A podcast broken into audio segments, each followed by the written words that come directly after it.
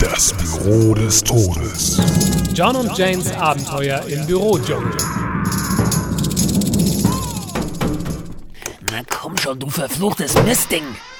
Guten Morgen, John. Ah, guten Morgen, Jane. Sag mal, du bist vor einer guten Stunde hier in die Kaffeeküche gegangen und seitdem habe ich dich nur fluchen gehört. Was ist denn los? Ach, wir haben doch diese neue Espressomaschine Oh hier. ja, die macht ganz vorzüglichen Cappuccino, nicht wahr? Ah, das ist es ja. Ich würde gerne einen dieser vorzüglichen Cappuccinos kosten, aber ich kriege das verdammte Gerät nicht dazu. Ich drücke auf den Knopf und alles, was ich bekomme, ist heißes Wasser. Da hätte ich genauso gut auch zum Geysir in der Marketingabteilung gehen können. Da kommt nur noch heiße Luft raus. Na, wie auch immer. Ich werde hier einfach noch ein bisschen rumfummeln. Was wäre zum Beispiel, wenn ich hier Sand einfüllen würde? Nein, das ist es auch nicht. Aber John, das ist doch ganz einfach. Du weißt, wie man hier an dieses schwarze, bittere Gebräu kommt? Natürlich, John. Im Tausch gegen einen Beutel Edelsteine beim Medizinmann im dritten Stock.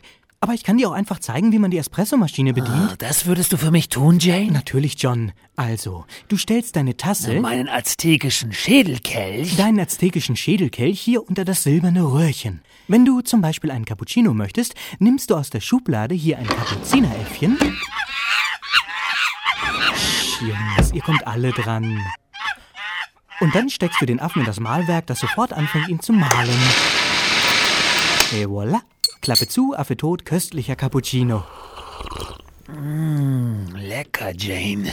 Was würde ich nur ohne dich tun? Ach, nicht doch, John. Du hast mir schon so oft aus der Bredouille geholfen. Du Teufelskerl. Ja, das habe ich. ich weiß das trotzdem sehr zu schätzen, Jane. Danke, John.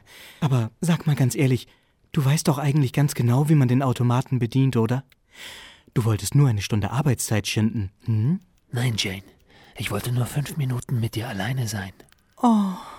Schalten Sie auch das nächste Mal wieder ein, wenn Sie John sagen hören. Ah, Ja, und wofür ist dieses Vierkantholz? Latte Macchiato.